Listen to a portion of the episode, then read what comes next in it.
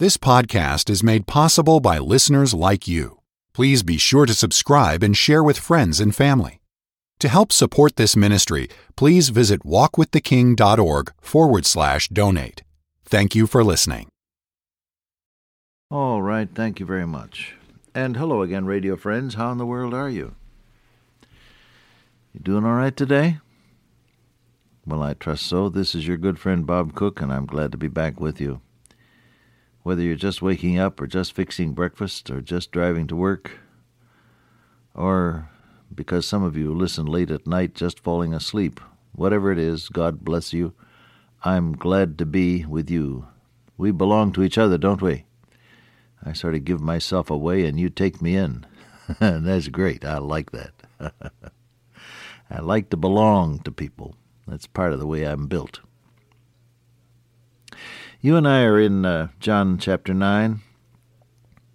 Just by way of review, the disciples ask this question, which on the face of it seems so stupid. Who did sin, this man or his parents, that he was born blind? Well, you know that the poor man, blind man, couldn't do much sinning before he was born. The implication, therefore, is that uh, his parents were doing something wrong. Uh, so there had somebody has to be blamed for for that condition. That was the assumption, and that dates back then through the centuries to the common idea that if you're bad, you if you're suffering, you must be bad. That's what the three so-called friends of Job said to him. Said, "You must be a bad man. Why don't you confess your badness? Because look at the way you're suffering." No. And Job was God's choice servant, and God was doing something special through Job. And the answer that the Lord Jesus gave to this question is exactly parallel to the truth we were talking about when we used the illustration of Job's experience. Jesus said, Neither hath this man sinned nor his parents, but that the works of God should be made manifest in him. The reason for all of this is that God should do something in that man's life. Learn to look at your handicaps and your disadvantages and your reversals and your disappointments. Learn to look at them from the point of view of what can God do with this. It's an opportunity for God to work. I learned that I learned that approach years ago through reading a book written by a friend of mine who said that you consider all the events that happen just as an opportunity for God to work. It's an opportunity, Lord, for you to work. You look at it that way and pray in that uh, in that positive way, and you find God working in you just as He worked in the life of this blind man. That the works of God should be made manifest in him. Now he was of age, that is, he was over twenty one, wasn't he? His parents said that he is of age. Ask him, he shall speak for himself. So he was no longer a child, and he'd been through all of these years of blindness feeling his way around, developing that marvelous sixth sense that non sighted people have. They seem to know the nearness of objects, and they, their hearing is acutely developed to where they can distinguish from where sounds or echoes come. They have a strange, uncanny sense of direction many times. He probably had developed all of that. Didn't have a seeing eye dog any, and he, that hadn't come along yet. So he had just with a cane or whatever he had just to tap his way along, and and he'd be shoved out of the way by thoughtless and cruel people, cursing at him now and again, and he would probably be begging uh, because that's the only thing that was open to him. Now all the years of doing that Many time he would say, I wonder why this has to be like this. I didn't ask to be born this way. I didn't ask to be born into this culture, into this family, into this nation, into these conditions. Why, why does it have to be? I'm sure that he asked that question of himself or of others many a time. Now, the answer is on the way. The reason for it is that the works of God might be manifest in him. We come then uh, to this fourth verse of John 9, and we'll stop on it just for a moment. Jesus said, I must work the works of him that sent me, while it is day, the night cometh, when no man can work. I've preached from this verse many a time, and it, it speaks to me every time I look at it. I must. the idea that there's no substitute for the character that drives a person. Psychologist said to me one time in a psych class, he said, when something happens, there's always a reason for it. Behavior is always caused. He said, if somebody comes up and socks you in the eye, he does it because there's a reason. well, I'm sure that's true. And if I sock him back again, there probably is a reason too. but he said, all behavior is caused. What drives a man? The character and the background and the inheritance and the environmental factors that have accrued through the years. What drives you? There's no substitute for your character, the kind of person you are. Jesus said, I must.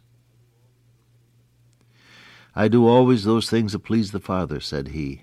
My will is, my meat is to do the will of him that sent me and finish his work. I delight to do thy will, O my God, yea, thy laws within my heart, we read in the Messianic Psalm. Who, for the joy that was set before him, endured the cross, despising the shame, and is now set down at the right hand of the Majesty on high.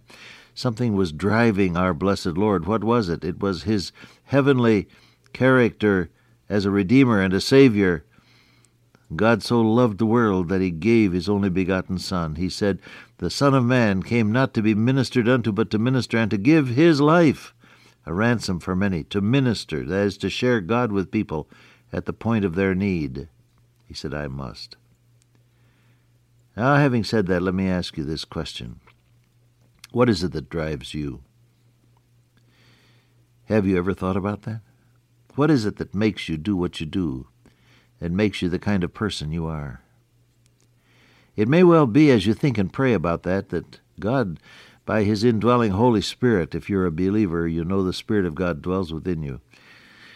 It may well be, as you think and pray about that, that God will remind you of some areas in your life that need a change in direction. And maybe you need to get out of the driver's seat and let God take over. I recall just now, as I'm speaking with you, the experience I had in uh, Germany at the Frankfurt am Main Air Base. Uh, one of the chaplains had graciously arranged for me to have some services there. And in the course of one particular service, they had opportunity for some of the uh, GIs to express themselves in a word of testimony. And this lanky GI from somewhere in the Midwest got up and he said, Well, he said, my life was like a Jeep. And I was running it, and I was always getting into trouble and running in the ditch. But one day I said, Dear Jesus, I'm going to get out from behind the steering wheel. I'm going to get in the back seat. You take the steering wheel of my life. He said, Things have been better ever since. well, you know that's true. Let the Lord Jesus have the steering wheel. Let him drive. It is God that worketh in you, said Paul in Philippians 2.13. It is God that worketh in you both to will and to do of his good pleasure. God takes care of the two things you can't handle. One is the want to. You don't always want to do what's right. And the other is the performance, to will and to do. Even when you know what is right, you don't want to do it, and even sometimes when you want to do it, you find yourself unable to manage it. How many people have said to me through the years, Mr. Cook, I just can't handle it. I can't cope. I can't do what I know I should. Have you been in that place too? I'm sure we all have at some time or other.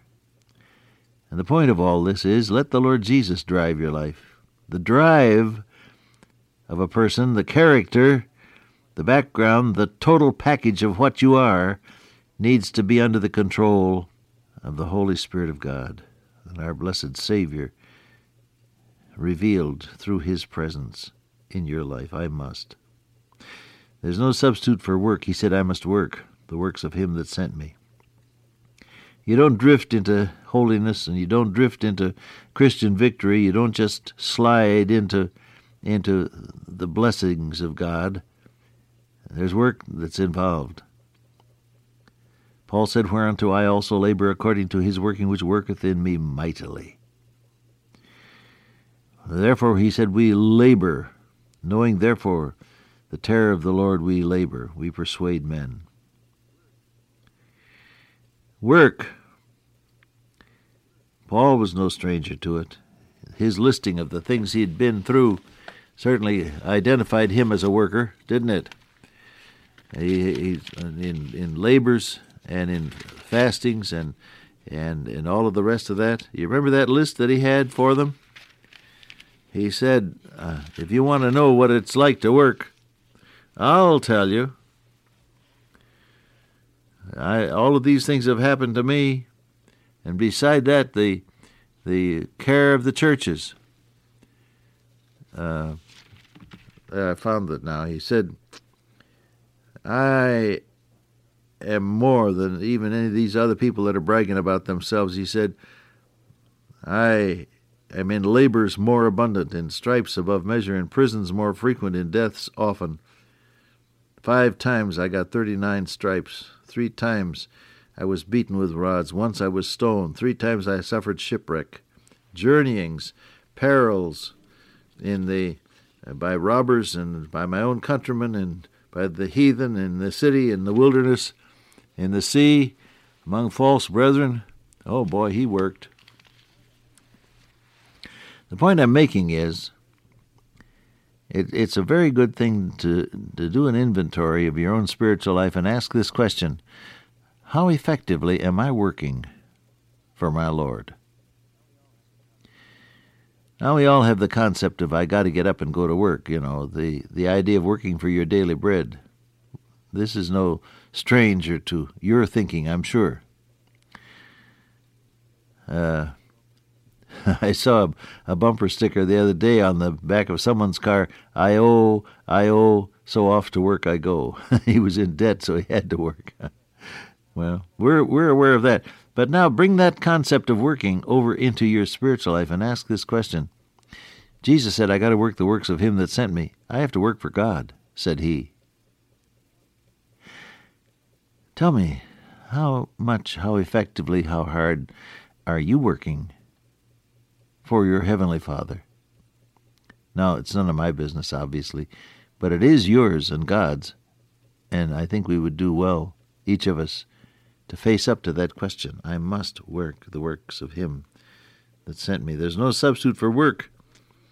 There's no substitute for dedication, the works of Him that sent me, not for yourself, but for the Heavenly Father. And there's no substitute for urgency. The night cometh when no man can work. The sobering reality, beloved, is that you have opportunities today which will never come again. Live a day at a time with the idea and the very true knowledge that opportunities you face now will never come again in the same way. The night cometh when no man can work. All right? Father God, in Jesus' name, grant us to be working for Thee today. I pray in His name, amen. Till I meet you once again by way of radio, walk with the King today and be a blessing.